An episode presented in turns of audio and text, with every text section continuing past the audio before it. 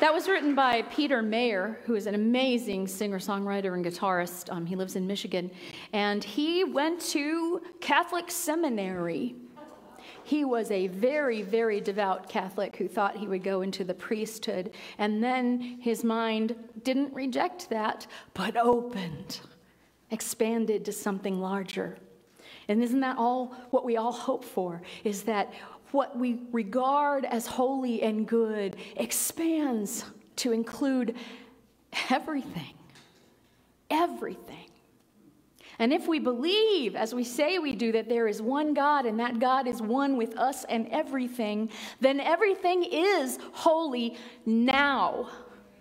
Not later. We may not understand it now in our human condition, but everything is holy now. And I'm well aware that there are uh, places that I could get burned as a heretic for saying that. and that's what I want to talk about uh, today is the fundamental problem, which is not a problem of fundamentals, it's a problem of fundamentalists. And um, I know from which I speak because I was raised in a very fundamentalist um, church where I was given really good stuff. I was told God loved me. And I was given some other stuff not as helpful. I was told God was judging me and just waiting for me to make a mistake so he could send me to the fiery furnace. Or that's the way I heard it anyway. That God loves you until the point that it's your last chance and that's over.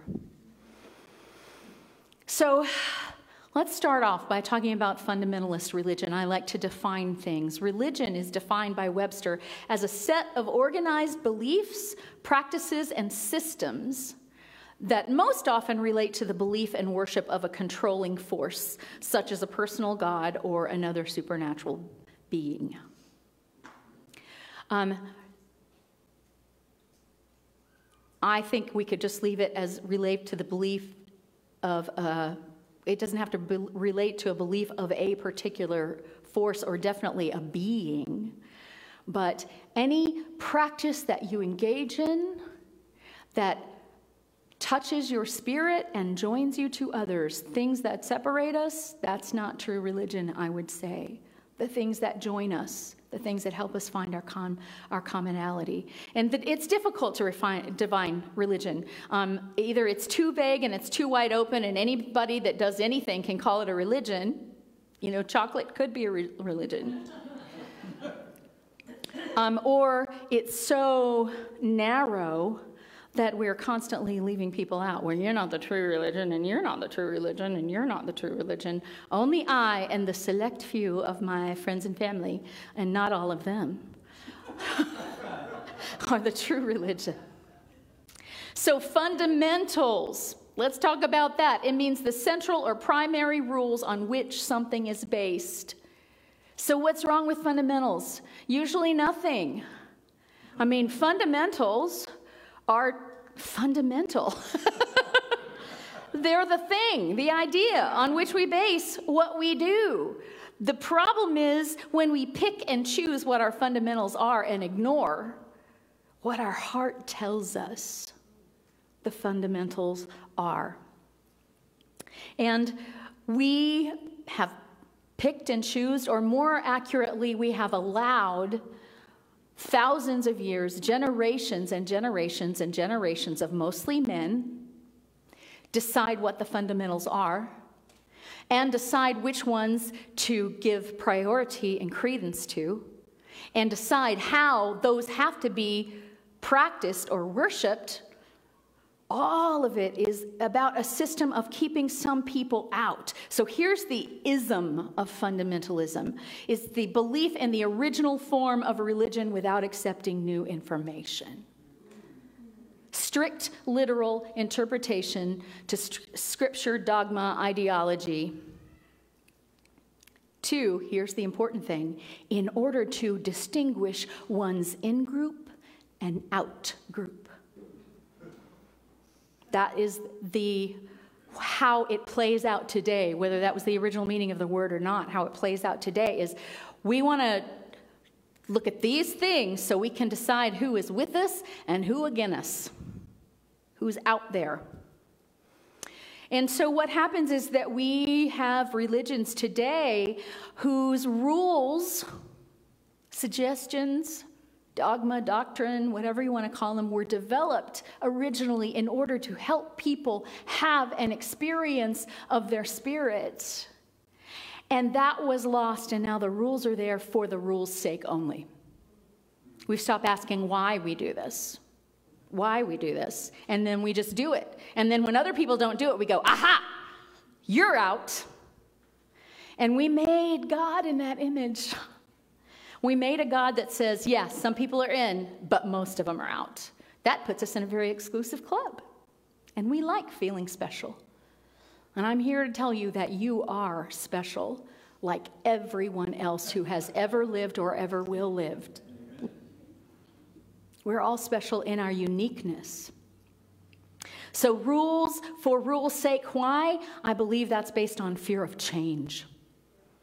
What if we do a different thing and a different thing happens after that? And because those rules help us develop hierarchies of who's in charge, who has the power, then if we change those rules, perhaps the result might be that who has the power is not who has the power anymore. We don't want that to happen, so we're going to keep things the way they are. And apart from discriminating and dehumanizing outgroups. The most dangerous aspect today of religious fundamentalism manifests itself in violent intolerance. Because here's the deal about an outgroup the moment you other someone else, you dehumanize them to a certain degree. And the more you other and other and other, the more you separate yourself from that oh, I'm not them. Whoa, I'm not them. The easier it becomes to treat them as less than human. I.e., slavery in the United States of America, the land of the free, the home of the brave. The only way that we could enslave human beings,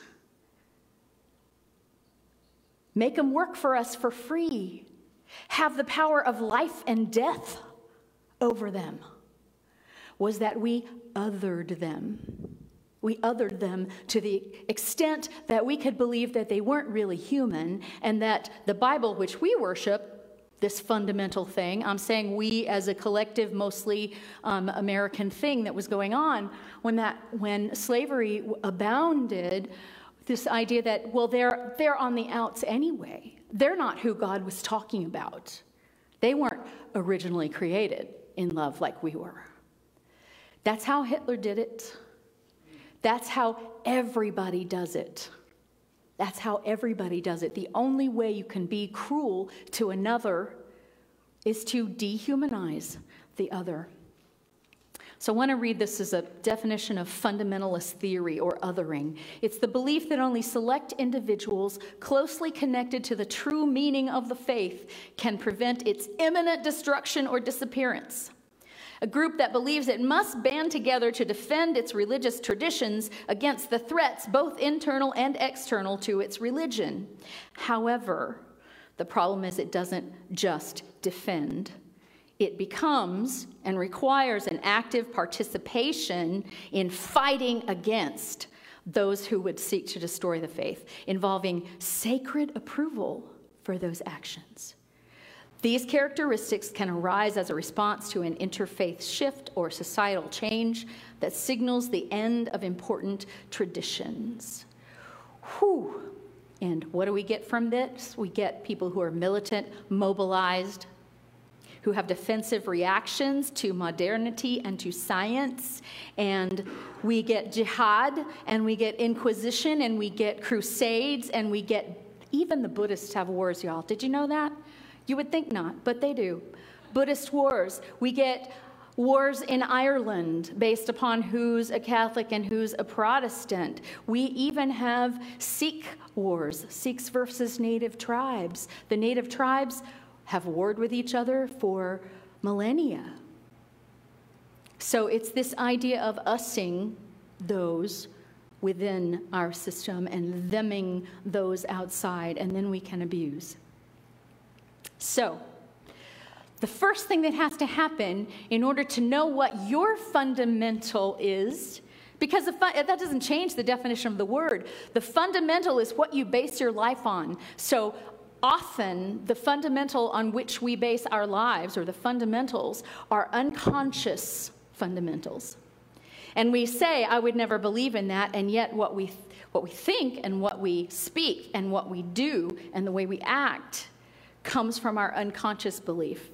So the idea here is to take all that stuff and just make it conscious. Make it conscious so that you can make a decision. And then here's the thing there are, there are facts and there is truth. And that's what's happened, particularly in um, the people of the book, okay? That would be Islam, Judaism, and Christianity.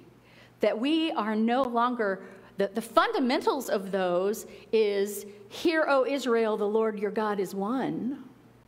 The fundamental of Islam is there is one true religion, and everyone already has it in his or her own heart. And they don't need anybody to teach them. Did you know that was the fundamental idea of Islam? The fundamental idea of Christendom, I would say, was Jesus who said, Love one another. And yet we have stopped looking at the fundamentals and we have started worshiping a book. A book that is hundreds, thousands of years old, dead in every way, dead because we are too scared to add to it or take from it. Because someone, somewhere back there, some man, sorry guys, some man, some group of men got together and said, you know, this needs to be the final word because otherwise these people are just going to run amok. We won't have any control at all. So here's the final word. Can you imagine if the final word in science had been 2,000 years ago? If the final word in medicine had been in 1900? If the final word in anything was in the past rather than a living evolving, present. That's what happens. That's what fundamentalism is. And so, was the flood a fact? Did the whole world end up underwater and only be saved because one boat with the pairs of everything, which we now know to be billions of species that we know about and countless unknowns, millions that we know about, at least billions that we know are there but haven't even identified yet, right? They're all on a boat. Did that happen? Is that fact? I would say that anyone living in 20th century would say that is not a fact. It doesn't bear up under our way of thinking now. And yet, is there truth in that? Is there truth there? Yeah, there's a lot of truth. There's the truth that sometimes things just get so bad that it's better to scrap it all and start over again. You ever had a moment like that in your life?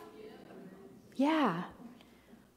And that's the fundamental truth of Noah and the ark one of the fundamental truths. So we don't have to scrap everything. We have to look at it with the eyes of the intelligence that we have today. And the intelligence that we have today is cosmic. the intelligence that we have today is a group intelligence, it's a human race intelligence that we have evolved up to now and that will continue to evolve.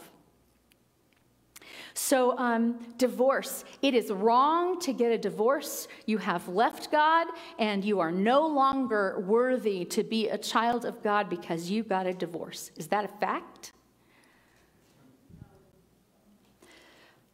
I'm already going to hell anyway, so might as well add that. But, but here's the thing when that was written, marriage was not what we call marriage now. It wasn't about two people who love each other, pledging their lives to each other, and then going through the real, actual changes that happen in the world and within us. Our own growth.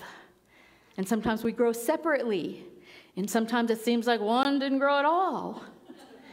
And sometimes we grow together, and that is about devotion, yes, but it's also a lot about good fortune. It's about skillfulness, too. Divorce, when this was written, was a way for women to not have to prostitute themselves. Actually, it was just prostituting on a smaller level. Because women were not allowed to work or own property. The only thing they could do to make a living if they did not have a husband or a father who took care of them was to end up prostituting themselves. Because although the men say that is wrong, they're the ones that go there and pay for that. It's a rigged system, get it? So to divorce a woman meant that you left her out on the streets with nothing. Which is why it's like, no, you can't do that. And these weird things that are in the Bible, like, okay, if your brother dies, you have to marry his wife. That sounds weird. Until you understand that if your brother dies, your wife, his wife is out there on the streets until you bring her into your family. Now, how you do that is up to you and your own conscience. And you can guess how it was done in many ways.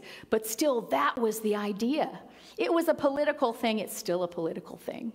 It's a political thing that says who gets to be official and who doesn't get to be official. And if you're official, here's what the corporations have to do for you. And if you're unofficial, here's what everybody gets to ignore. Thus, the problem with gay marriage is oh, there's a lot of people out there who are, aren't getting privileges, and maybe if they get some of the privileges that we have, there'll be less to go around. Let's stop them right now. It's fear, y'all. And I don't fear in those ways, but I fear in a million ways. And I have to ask myself, what decisions are, are my fears leading me to? Because it's not my job to solve everybody else's fears, and it's not my job to point fingers. It's my job to understand what motivates me and what is mine. So here's some fact versus truth. You'll put your eye out. How many of you played with a BB gun? How many of you set off firecrackers? How many of you got your eye put out? Right? It is not a fact, but it points to a truth. Many, many children in the United States today are harmed, and eye injury is the number one harm by BB guns.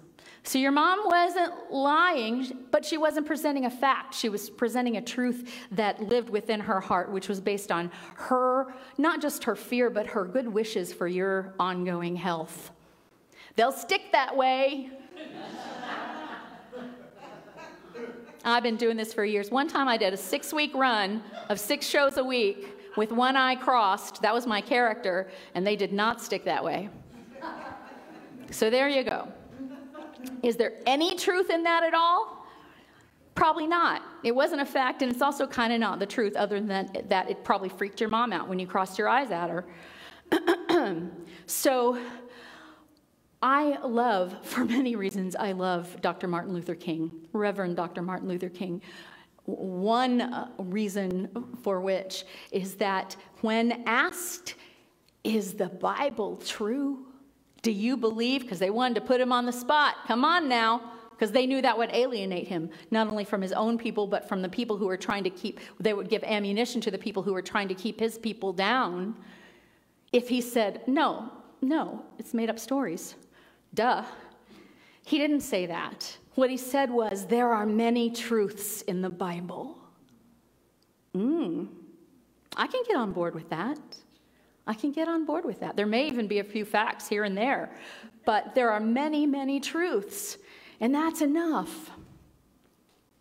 What our ancestors knew is that these were teaching stories. They were used to hearing stories in order to teach morals, in order to teach um, what's acceptable within a particular community in order to teach children right from wrong. And yes, in order to keep everybody herded together so that no one was too much of a problem. That's what they were for, and they were understood as that. And what has happened really since, eh, it just depends. There are some people who of, of many religions who still believe that there is that it's all fact, and there are those who absolutely understand that it's a story. And most Christian religions forget that the Jews knew that they were being told stories, and Jesus was a Jew talking to Jews. He was telling the story, and we didn't all get that.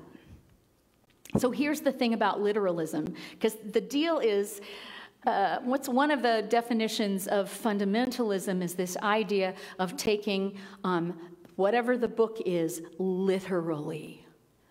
A, literal interpretation of scripture. Well, first of all, there's so much problem with who decided there was scripture. It was called scripture, but then the literalness of it. The thing about it is, literalism doesn't work because there are contradictions galore. And so, in order to be literal, you have to shut off your brain, which, as far as I know, was given to me by the Creator. And I was probably meant to use it the same way my feet and legs were given to me and my arms were. I was meant to use what I have. I was meant to use my voice. I was meant to use my love. I was meant to use my hugs and my conviction. Everything that's a part of me, I'm meant to use. Jesus said that in his parable of the talents. You're meant to use it, don't put it away. What if that was the interpretation that you were given a brain and you decided to bury it so that it was the same when the master came back and nothing had changed? Whereas the good servants took that brain and put it to work and came back with, Look at all this I learned. Ooh, there's a possible interpretation that is not literal, but that makes sense that makes actual sense. It doesn't work. And the, one of the reasons it doesn't work is despite the contradictions, we can shut off parts of our brains, but then we also have to fill in the blanks. This is what humans do. We make assumptions. We hear one thing, and then we hear another thing, and there's no way that those two things are related. Mm. So we fill in the blanks. We make up our own stories about how we got from here to here.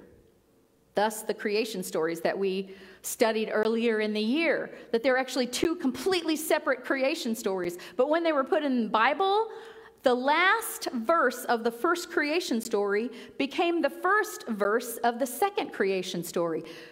So, you, so you'd think they were the same story. And they weren't. They were written at different times by different people. It just doesn't work because when we fill in the blanks, we are often wrong. And even when we're right, Eventually, if we don't adjust to new information, we will be wrong. Scripture is like a Rorschach test. You get a blot, and your brain will determine what it means to you. And those with a literal brain will be dying to try to make it look representational of something that exists in the world, and it will cause lots of tension.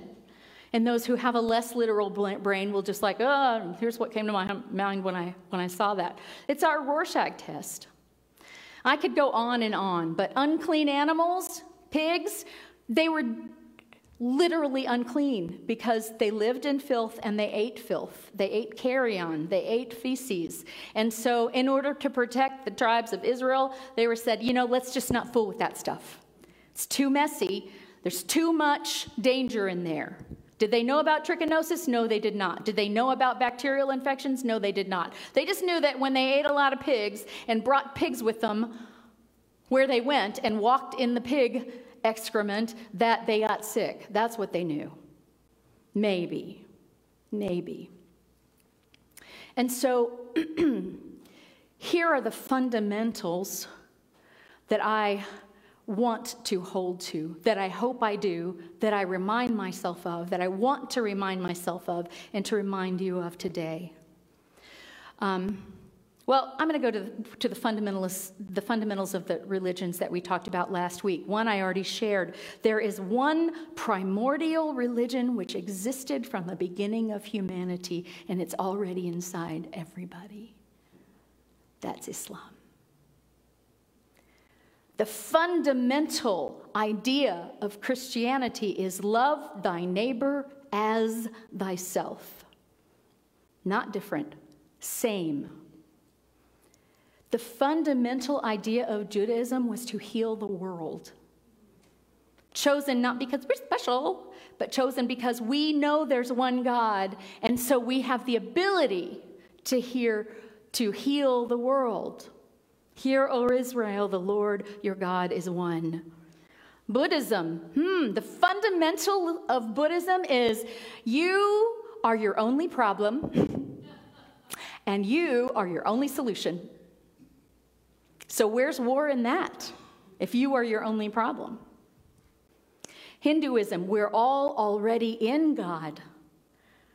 We live in Brahman, we make our home there, and we're all on a journey to get there.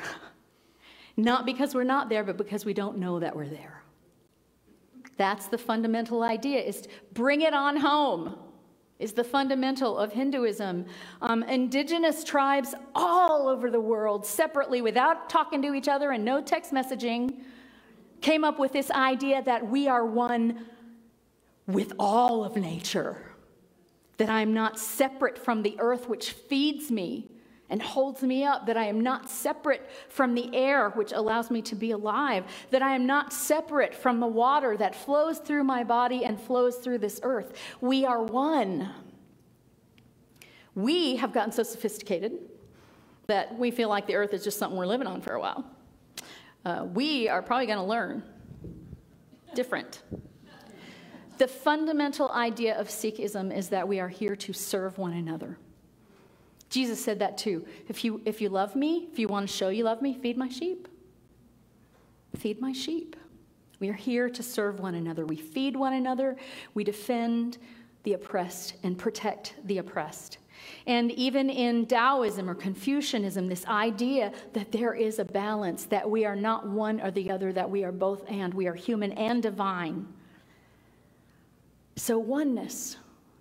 No one is the other. That is our fundamental here at Church of One Love. We don't always live it perfectly, Lord knows, but it is what we hold as sacred and true, and we remind ourselves of it at least weekly, hopefully daily, and even hourly and momently. Two, no harm. That we're not here to do harm, that we must have compassion for every single creature because we are one. Peace nonviolence. If we see our brother as ourselves, how can we do violence to him? If our sister is us, how can we be violent to her? Service, feed my sheep. The golden rule love your neighbor as yourself. And again, this idea of balance human and divine, we're not one or the other. We are divine, having a human experience, which feels real, real. And we're neither, we have um, organs that assign us a sex, but we are neither all the way male, female. We both have aspects of both in us at all times. And so does God as we are one with God. God has no parts. No girl parts, no boy parts. Except that God has all the parts that all of us have. And so we live in balance with that. That's what we believe here. Thank you.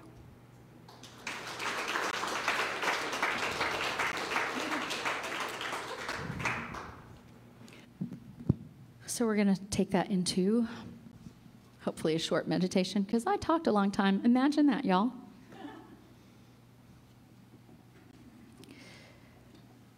So let's just take a deep breath, and as we breathe, bring into our conscious awareness that we are one with that breath.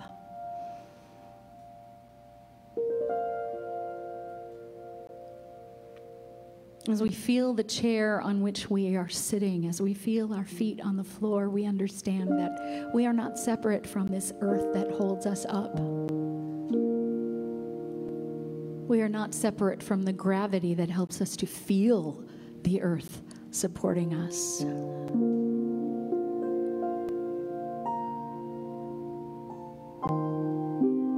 And as we take that oneness as our truth, we can expand it outward to hold those we love, those we know, those that we're comfortable with. Ah, yeah, come on into the circle.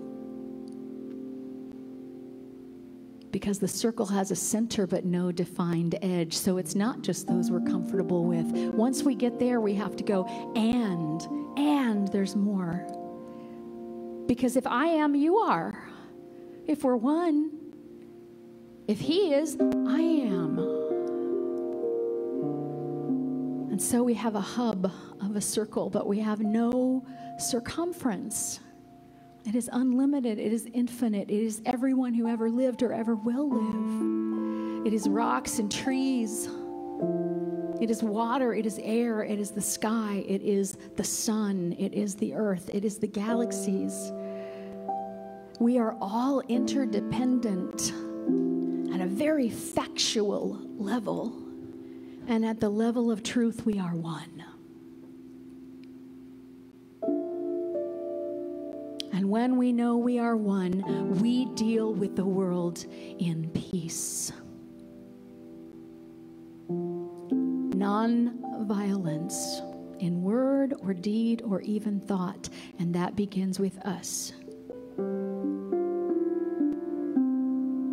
Because we speak words of violence to ourselves, words of non acceptance.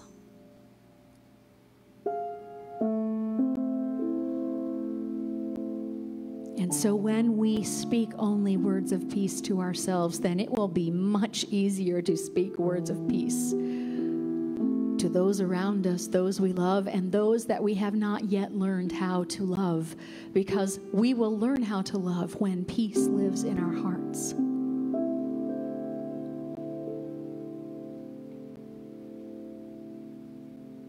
And as we know that truth, our circle widens and widens, which means those that we feed, those that we embrace, are legion in number. As I love myself, I love my neighbor.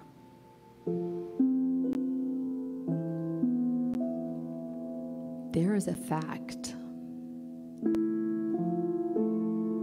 The measure with which we reject parts of ourselves is exactly the measure with which we reject other beings.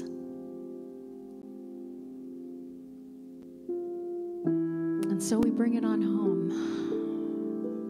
We are one. We're already there in God, and yet we're finding our way because somehow we've forgotten that we're here. And along that way, we are our only problem. And yay, that means the solution lies right here within us, not somewhere else, not some other time, not some other place, not in some other ism, but right here in the heart. That is the place where we find our balance, that is the place where we know our oneness in the heart. We are all the same.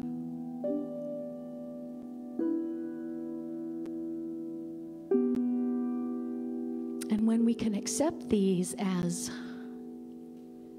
truth,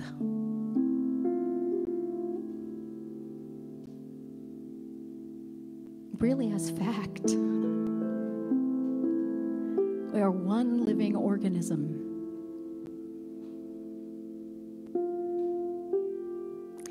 way gets easier and easier, and the more we recognize we're already home. As Daniel's song goes, I'm already there, I'm already home, I'm already safe in my eternal soul. That is the truth of me, that is the truth of you. I declare it to be so. And I give grateful thanks for that truth and say amen.